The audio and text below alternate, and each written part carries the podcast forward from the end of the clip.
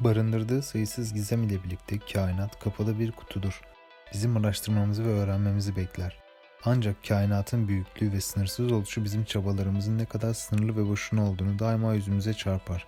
Yine de kendisine dair bir şeyler öğrenmekte ve nitelikli bilgiler üretmekteyiz. En büyük ve en önemli yasalarından birini kullanacağız. Düşünce deneyimiz için bize fazlasıyla yardımcı olacak. Entropi. Entropi her şeyin bozulduğunu ve düzensizliğin arttığını söyler. Yani canlılar ölecek, her şey soğuyacak ve maddeler bozulacak. Entropi kaosun artacağını belirtir. Basitçe böyledir. Herhangi bir varlık var olma durumunu sürdürmek istiyorsa düzensizliğe karşı koymak zorundadır. Bir şekilde nitelikli özellikleri için enerji harcamalı ve enerji harcayabilmek için enerji kazanabilmelidir. Yani işleyen bir düzene sahip olması gerekmektedir. Canlı, kainattaki varoluşunu korumak için çabalamaktadır. Ancak bir yerden sonra iç düzeni bozulur ve ölür. Yine de kendisindeki bazı özellikleri, kendisini tanımlayan nitelikleri devam ettirebilecek yeteneğe de sahip olmalıdır. Böylece bireysel olarak yok olsa bile zorla kazandığı nitelikleri ile hala varlığını sürdürebilir. Yani genlerini nesilden nesille hayatta tutabilir. Böylesine zorlu bir varoluş çabası içindeyken de hiçbir adımını gereksiz ve boşuna atmaz, atamaz. Çünkü savurganlık yapamayacak kadar zorlu şartlarla evrimleşme gerçekleşmiştir. Dolayısıyla her hareketinden kazanç sağlama eğilimindedir. Başka bir olasılık düşünülemez. Düşünebilse bile genleri buna izin vermeyecektir ya da beyni derinlerde karşılık bulabileceği alternatif bir yol bulmuştur ve henüz fark edememiştir. Aksi halde boşuna hareket eden ve savurgan davranan her canlı bir yerde bunun acı karşılığını almış ve yok olmuştur ya da olacaktır. Kendimizden örnek verirsek daha iyi anlayabiliriz. Tatlı için midemizde her zaman yer vardır. Çünkü kalori doğada zor bulunan temel bir gıdadır ve ondan vazgeçmek istemeyiz. Ona ulaşmak için sıra dışı bahanelerimiz olabilir. Temelinde hepsi tek bir amaç için şekillenmektedir. O kalori alınmalıdır. Duygusal davranarak fazlasıyla özverili olabiliriz. Bu işte kendine fayda sağlayan bir eylemmiş gibi görünmeyebilir. Ancak özünde daima bir şekilde fayda sağlayacaktır. Birine bağış yapmış olabiliriz ve bu vicdanı bir rahatlama getirebilir. Böylece iyi biri olduğumuzu hissederiz. Çünkü toplum da ayakta kalmak için içindeki kötüleri ayıklamak ister. Hatta bebeğini doğurmadan önce kaybetmiş bir anne, 20 yaşındaki çocuğunu kaybetmiş bir anne ve bir daha çocuk yapamayacak bir annenin evladını kaybettikten sonraki acıları bile eşit değildir. Çünkü bu çocukların kendisine sağladığı duygusal fayda ile ilgilidir. Kainatın bir köşesinde var olabilme ihtimali bizimkiyle aynı olan başka bir zeki yaşam formu bizden daha gelişmiş bir medeniyete sahip olabilir. Hatta birçok yaşam formu aynı özelliklere sahip olabilir. Tarihi eserlerimize ve arkeolojik kanıtlarımıza baktığımızda bizi ziyarete geldiklerini görebiliyoruz. Ancak binlerce yıl geçmesine rağmen hala aynı yaşam formları ile ilişki içindeymişiz gibi görünüyor. Emin konuşamıyorum çünkü tarih kayıtı tuttuğumuz için 2000 yıldır henüz resmi ve apaçık bir karşılaşma yaşamadık. Ya da yaşadık ve tüm dünyanın bunu bilmesine gerek yoktu. Her halükarda buraya kadar gelmeleri bir fayda sağlamak amacıyla olmak zorundadır. Belki madde için belki de doğrudan bizim için geldiler. Bunu anlayamıyoruz çünkü buraya kadar gelmiş olmalarına rağmen iletişim kuramıyoruz. Yine de sonucu değiştirmeyecek birkaç olasılık var ki bizi fazlasıyla düşündürüyor. Çünkü neden geldiklerini anlayabilmiş değiliz. Herhangi bir madencilik için gelmiş olmaları mantıksız bir çıkarımdır. Çünkü evrende çok fazla madencilik yapabilecekleri oluşumlar mevcuttur. Burada farklı düşünmemizi gerektiren şey onların buraya kadar gelip zeki yaşam formlarıyla karşılaşmış olmaları ve apaçık ortaya çıkmamalarıdır. Bu durum bizi daha aşağı gördükleri için olabilir. Belki de onlar bizden daha zeki varlıklardır. Bu durumda da binlerce yıl önce bir gezegeni bizi görmezden gelerek sahiplenebilirlerdi. Ancak gezegen onlar için önemsizse ve bizden gizli kalmak istiyorlarsa çok daha derin düşünmemiz gereken bir konu olabilir ve daha ciddi bir konu. Gezegenimizin çevresindeler ya da yakınındalar. Yani buraya kadar geldiler. İnsanlarla görüşmüyorlar ya da devletlerle görüşmeleri mevcut. Ancak tüm dünya ile görüşmeye gerek duymuyorlar. Eğer tüm dünya ile görüşme gereği duymuyorlarsa gizli kalmayı tercih ediyorlar ve madenler için gelmedikleri ortaya çıkıyor. Eğer devletler bir şekilde kendileriyle bağlantı kurduysa bu antlaşma yaptıkları anlamına gelecektir. Dolayısıyla karşılıklı fayda sağladıkları şey ne? İnsanların kendilerinden teknolojik yardım aldıklarını kabul edebiliriz. Ancak bunun karşılığında insanlıktan ne istediler? Belki de bizim yardımımıza muhtaç değiller. Hibe yapmış bile olabilirler. O halde neden hala buradalar? Sümer ve Babil kültürü insanlığın en önemli ve kaynak kültürlerinden biridir. Yazının bulunmasıyla ve bölgesel kültürlere yaptığı etkiyle neredeyse tüm dinlerdeki temel varlığı açıkça görülebiliyor. Birçok dini etkilemesiyle Sümer ve Babil kültürü haklı olarak önem kazanmaya devam etmiştir. Dinlerin temelindeki varlığını da göz ardı edemediğimiz son yıllarda ise akıllarda bazı soru işaretleri bırakmıştır. Çünkü insanlığa dair tüm yaratılış hikayelerinin neredeyse temeli haline gelmiştir. Bu da Sümer ve Babil inanışının içindeki bazı anlamlandırılamayan veya bir yerlere oturtulamayan konuların sürekli sorgulanmasının neden olmuştur. Bu soruların en büyüğü tanrıların insanları yaratmasıyla ilgilidir. Çünkü gökten geldiklerine inanılan tanrılar insanları altın madenlerinde çalıştırmak ve Babil şehrini kurmak için evrimleştirmiş, değiştirmiş ya da geliştirmiştir. Altına ihtiyaçlarının olduğunu ve kendi gezegenleri için kullanmak üzere madencilik yapıldığından bahsedilmektedir. İnsanlara yapılan bu müdahale ile medeniyetimizin temellerinin atıldığına inanılmaktadır. Altını önemli yapan bir dizi unsur vardır. Bunlar element olarak kendi özelliğinden dolayı ekonomik durumu ve tanrılara mitolojide anlatıldığı gibi ihtiyaçlarının olmasıdır. Altın çok kararlı ve ağır bir metaldir. Bu yüzden kolaylıkla tepkimeye girmez ve dolayısıyla kararmaz, paslanmaz ya da donuklaşmaz. Asitlere karşı dayanıklıdır ve saf haldeyken yumuşak haldedir. İşlenebilir ve doğada saf halde bulunabilir. Ayrıca çok iyi bir iletkendir. Bu yüzden tarih boyunca özelliklerin getirdiği bu ayrıcalıkla insanların gözdesi bir element olmuştur. Nadir bulunuşu ve şekil verilebilmesi ona para olarak kullanılabilecek değerli madenler arasına koymuştur. Tüm bu değerinin yanı sıra Sümer mitolojisinde de Anunnakilerin kendi gezegenlerinin atmosferini düzenlemek amacıyla altın tozuna ihtiyaç duyduklarına dair bir inanış vardır. Ancak bu fazla saf ve soru işaretleri dolu bir inanıştır. Güçlü bir medeniyet altın çıkarmak için insanlara gerek duymamalıdır. Fransa'nın Bangladeş'i ekonomik olarak nasıl kendine bağladığından bahsedeceğim. Bangladeş Hindistan'dan ayrıldıktan sonra ekonomik olarak zayıf bir ülkeydi. Bu yüzden güçlü devletlerin ilgisini üstüne çekmişti. Ancak aralarından sadece Fransa başarılı olmuştu. Çünkü geliştirdiği strateji gayet başarılıydı. Fransa mutfağında kurbağa var ve biz kurbağa yemeyi severiz dediler ve Bangladeş'ten kurbağa satın aldılar. Artık Bangladeş'te kurbağa parasal bir değere sahipti. Tüm ülkede kurbağa toplandı ve doğanın dengesi yavaş yavaş bozulur oldu. Devamında Fransa daha fazla kurbağa almak için daha fazla para ödemeye başlamıştı. Artık doğadan toplanacak kurbağa kalmadığında çiftlikler yapılmaya başlandı. Tabii ki devamında planın ikinci bölümü de yavaş yavaş etkin hale geliyordu.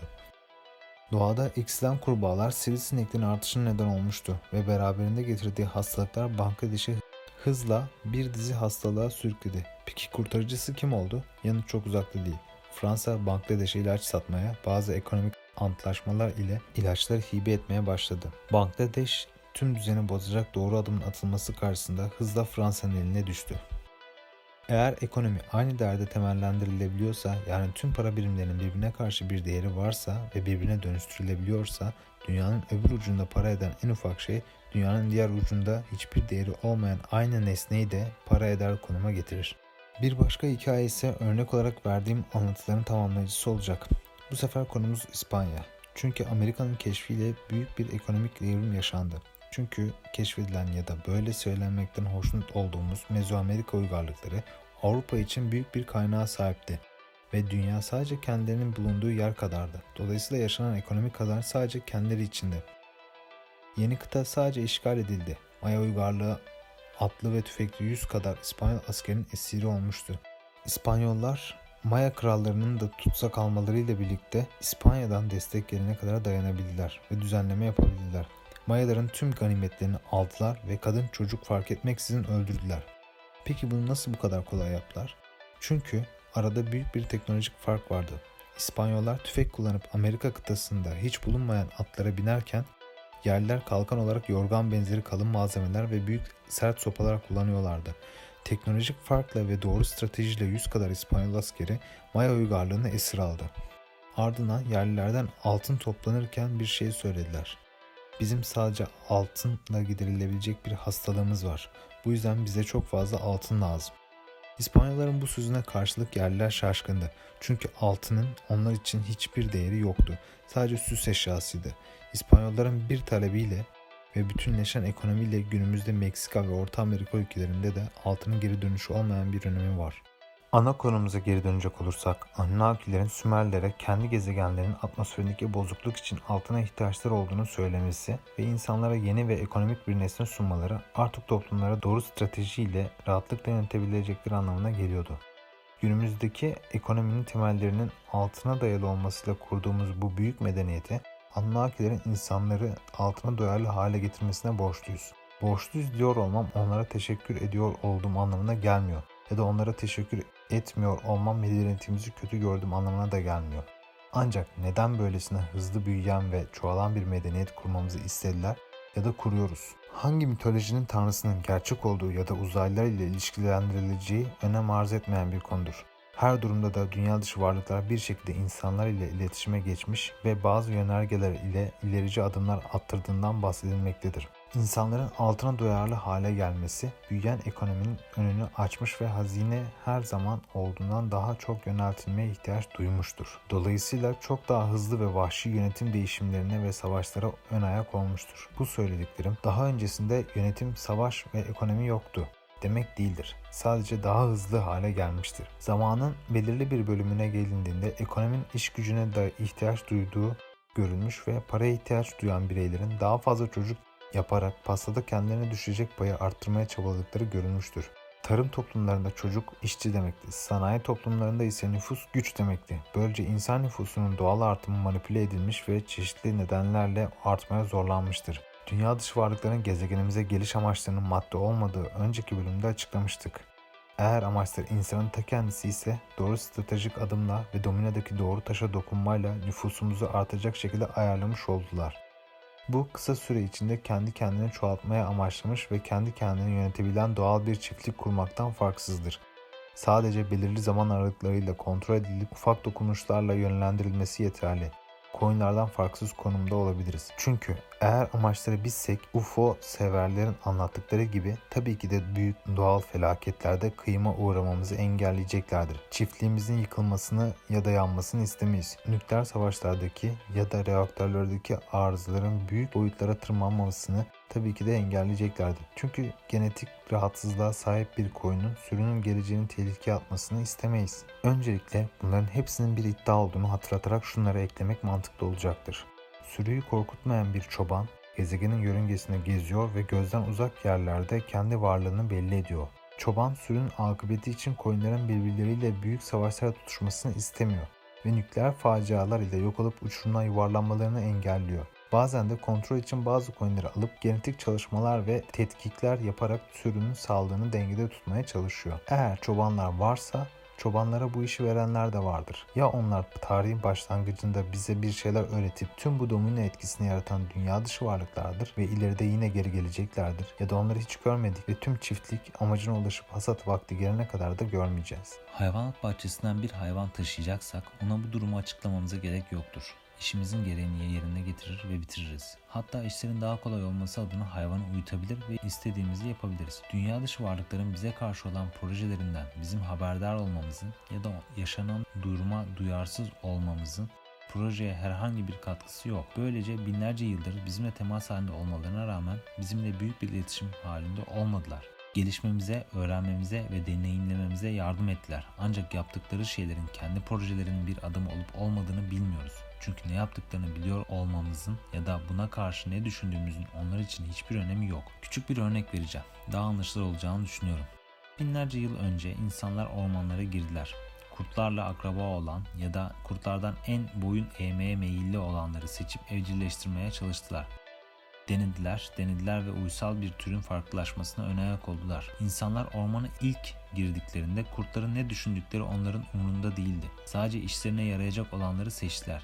Şimdi ise köpeklerin ne düşündükleri çok önemli değil. Çünkü amaca ulaşıldı. Hem duygusal anlamda hem de fiziksel anlamda insanlara hizmet edebilen ve birlikte yaşamaya uyum sağlamış bir tür var. İnsanlık amacına ulaştıysa hedefin ne düşündüğü önemli değil. Tarihte kesinlikle bu şekilde bir olay olduğunu öne sürmüyorum. Sadece anlaşılır kılmaya çalışıyorum. Dünya dışı varlıkların geçmişten günümüze bir takım çalışmalar yürüttüğünü tahmin etmekteyiz. Ancak çalışmaların özü her ne kadar fark edilir hale gelmiş olsa da bazı yöntem farklılıklarına ve ilerleyen aşamalara geçmiş olduklarını düşünmeden edemiyoruz. İlk başlarda halka açık karşılaşmalar olduğunu mitolojilerde, anlatılarda, resimlerde ve heykellerde halka ait olabilecek her türlü alanlarda görebilirken günümüzde varlıklarına ilişkin kanıtlara ulaşabilmemize rağmen geçmişteki gibi apaçık bir temas görememekteyiz. Belki de gelişen medeniyetimiz bu durumu engelleyecek seviyeye gelmiştir. Bu engellemeyi açmak gerekirse yani yine eskisi gibi insanlarla temas halindeler. Küçük temaslardan bahsediyorum. Ancak bu devletin üst düzey birimlerince sınırlı kalıyor ve halktan gizleniyor olabilir. Sonuçta onlar istediklerini aldığı sürece bunun hiçbir önemi yok. Bu yüzden eskiden dünya dışı varlıklar insanları eğitir, öğretirdi. Ancak şu an bunu göremiyoruz diyemeyeceğim. Yine de 20. yüzyılın ortalarından sonra kaçırılma olaylarının değiştiğini ve içeriğinin tek bir konuya odaklandığını biliyoruz. Kaçırılma yöntemleri artık birinci türden yakınlaşmalardan çok uyku halinde ya da açıklama getirilemeyecek şekilde metafizik yollarla çeşitlenmektedir. Öne çıkan en büyük çalışma melezleme çalışmasıdır. Dünya dışı varlıkların tüm türleri bu noktada çalışmalar yürütmektedir. İnsanlığı özel kılan her neyse genetik bir ortaklıkla bu pastadan en doğal şekilde pay almak istemektedirler. Ancak yine de kendimizi bu kadar üstün ve ulaşılmak istenen gibi görmeden önce bu çalışmanın da mantıklı ve daha insan genini övmeyen bir açıklama yapmaya çalışayım. Dünya benzeri yaşam elverişli gezegenler tüm yıldızları tek tek dolaşarak arayacağınız ve böylesine çeşitliliği çok zor bulacağınız nadir oluşumlardandır. Empati kuracak olursak eğer Mars şu anki durumuna sadece bir artı olarak solunabilir bir atmosfere sahip olsaydı dünyalaştırma çalışmaları aya ayak basma görevinden hemen sonra başlamıştı ve şu an 50 yıllık bir Mars kolonisine sahip olurduk. Dünya dışı varlıklar böylesi bir gezegene geldiklerinde aynı yarış içinde olabilirler. Ancak dünyanın koşulları onlar için uygun olmayabilir ve haklı olarak birkaç soru sorabilirsiniz. Amaçları ne? Devlet planlamaları 20 yıllık 50 yıllık planlamalar olabilir. Ancak yöneticiler bu planlamaların sonuçlarını göremeyeceklerini de bilirler. Peki o halde neden kalan ömürlerinden çok daha uzun süreli planlamalar yapıyoruz? Ya da Mars 5 yıl içinde dünya benzeri bir duruma evrilmeyecekse neden şimdi 10 yıllarımız gelecek 1000 yılın projesini alıyoruz? Yani yanıt basit. İnsanlık için genlerimizin ve soyumuzun devamı için bir gelecek hazırlıyoruz. Hiç görmeyeceğimiz torunlarımız için bunu yapıyoruz. Dünya dışı varlıklar da binlerce yıldır benzer bir çalışma içinde olabilirler.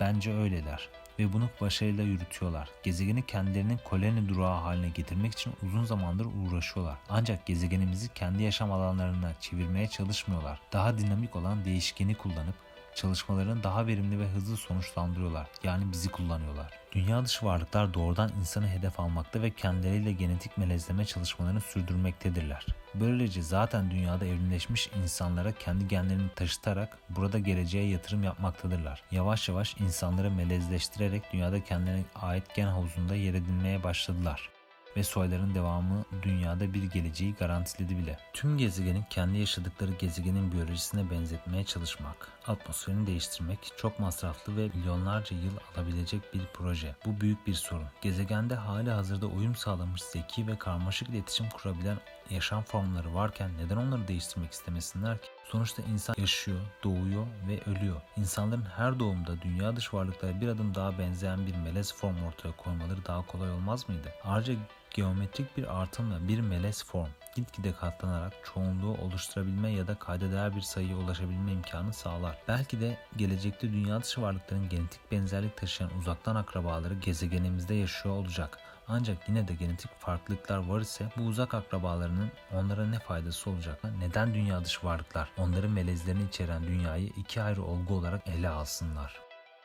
Eğer biz Mars'ı maymunlarla ya da köpeklerle kolonileştirirsek ve onları insani bir yapılaşmaya itecek şekilde eğitirsek ya da şekillendirirsek Mars artık bizim gözümüzde ikinci gezegenimiz konumunu korur muydu yoksa hala hedef mi olurdu? Zaten istila edilmiş ya da ediliyor olabilir miyiz? Önceki bölümlerde anlattığım altın ile medeniyetin kapısını aralama konusuna geri döneceğim. İnsanların altın ile daha duyarlı olmaya itildikten sonra medeniyetin hızla yükselmesi ve aramızda kaynamış olan melezlerin hızla soyunu ilerletmiş olması çok büyük bir olasılık. Dünya 100 bin insan nüfusuna sahipken arasına salınmış 10, 100 belki de 1000 melez insan bugün 8 milyarlık nüfusta birkaç milyarına denk geliyor olabilir. Bu durumda dünya dışı varlıkların bize benzediğini görüyor olmamız ya da genetik olarak onlara yakın olmamızdan kaynaklı bazı insanların sempati duyması öngörülebilir bir durum olacaktır.